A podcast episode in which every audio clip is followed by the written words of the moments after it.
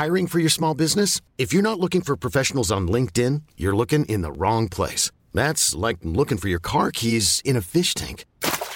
LinkedIn helps you hire professionals you can't find anywhere else, even those who aren't actively searching for a new job but might be open to the perfect role. In a given month, over 70% of LinkedIn users don't even visit other leading job sites. So start looking in the right place. With LinkedIn, you can hire professionals like a professional. Post your free job on linkedin.com slash achieve today.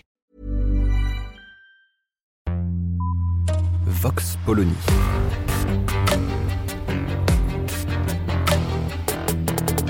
L'actualité vue par la directrice du magazine Marianne, Natacha Polony.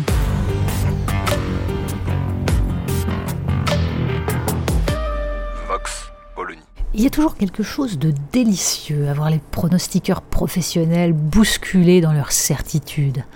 Surtout quand leurs prophéties ne font qu'exprimer leurs fantasmes et traduire en fait leur mépris profond pour toute forme de démocratie véritable. Les législatives, donc, ne pouvaient plus être, avec le quinquennat et l'inversion du calendrier électoral, qu'une validation, voire une amplification du résultat de la présidentielle. Emmanuel Macron aurait sa majorité dans un fauteuil, comme la dernière fois, et nul n'y voyait aucun problème. En 2017, 14,5% des inscrits s'étaient traduits par 350 sièges. Et alors? Une leçon est à retenir de ces élections à l'issue incertaine. Les Français attendent de leurs hommes politiques qu'ils fassent de la politique. Ils attendent des propositions, des idées, qui sait, de l'enthousiasme. Tout sauf cette façon de vider la démocratie de sa substance par le refus de tout débat au motif que les seules oppositions seraient aux extrêmes et qu'il y aurait donc tacite reconduction sans la moindre campagne. Parfois, le client captif se rebiffe et l'alchimie du suffrage universel traduit la sagesse du peuple en tant que communauté politique.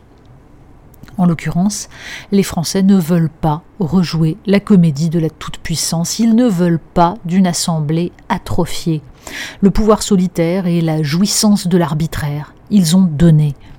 Il faut dire qu'Emmanuel Macron, durant ces deux non-campagnes successives, s'est ingénié à leur rappeler que son plus grand plaisir réside dans cet art de la manipulation. Je nomme une première ministre, mais en un processus si lent, après avoir proposé le poste à tant de gens qu'elle semble n'être qu'un choix par défaut, un pis-aller. Je fais savoir que je ne peux pas faire campagne, retenu que je suis par les tensions internationales, mais au lendemain du premier tour de la présidentielle, j'ai tout à coup le temps de descendre dans l'arène pour alerter sur le danger fasciste et faire de l'œil aux électeurs mélanchonistes lesquels deviendront, durant les législatives, des suppôts de l'extrémisme et de la révolution bolivarienne.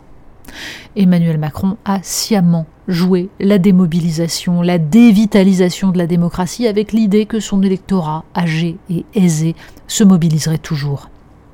Alors que ses troupes jouent les pleureuses au lendemain de l'élection en faisant mine de s'inquiéter de l'abstention record, il en a été le plus fervent artisan. On serait tenté de se réjouir qu'il soit dimanche le dindon de cette farce en n'obtenant pas la majorité absolue dont il rêvait. Ce serait mesquin, et pas franchement à la hauteur de l'enjeu. En revanche, un constat s'impose. Les citoyens ont tout à gagner à ce retour d'une vie parlementaire un peu moins atrophiée, voire à des négociations et compromis politiques autour des textes de loi.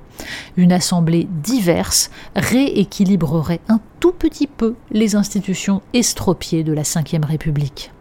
Pas une panacée, de quoi sortir de la profonde crise démocratique qui mine notre pays, mais au moins un début de semblant de vie politique.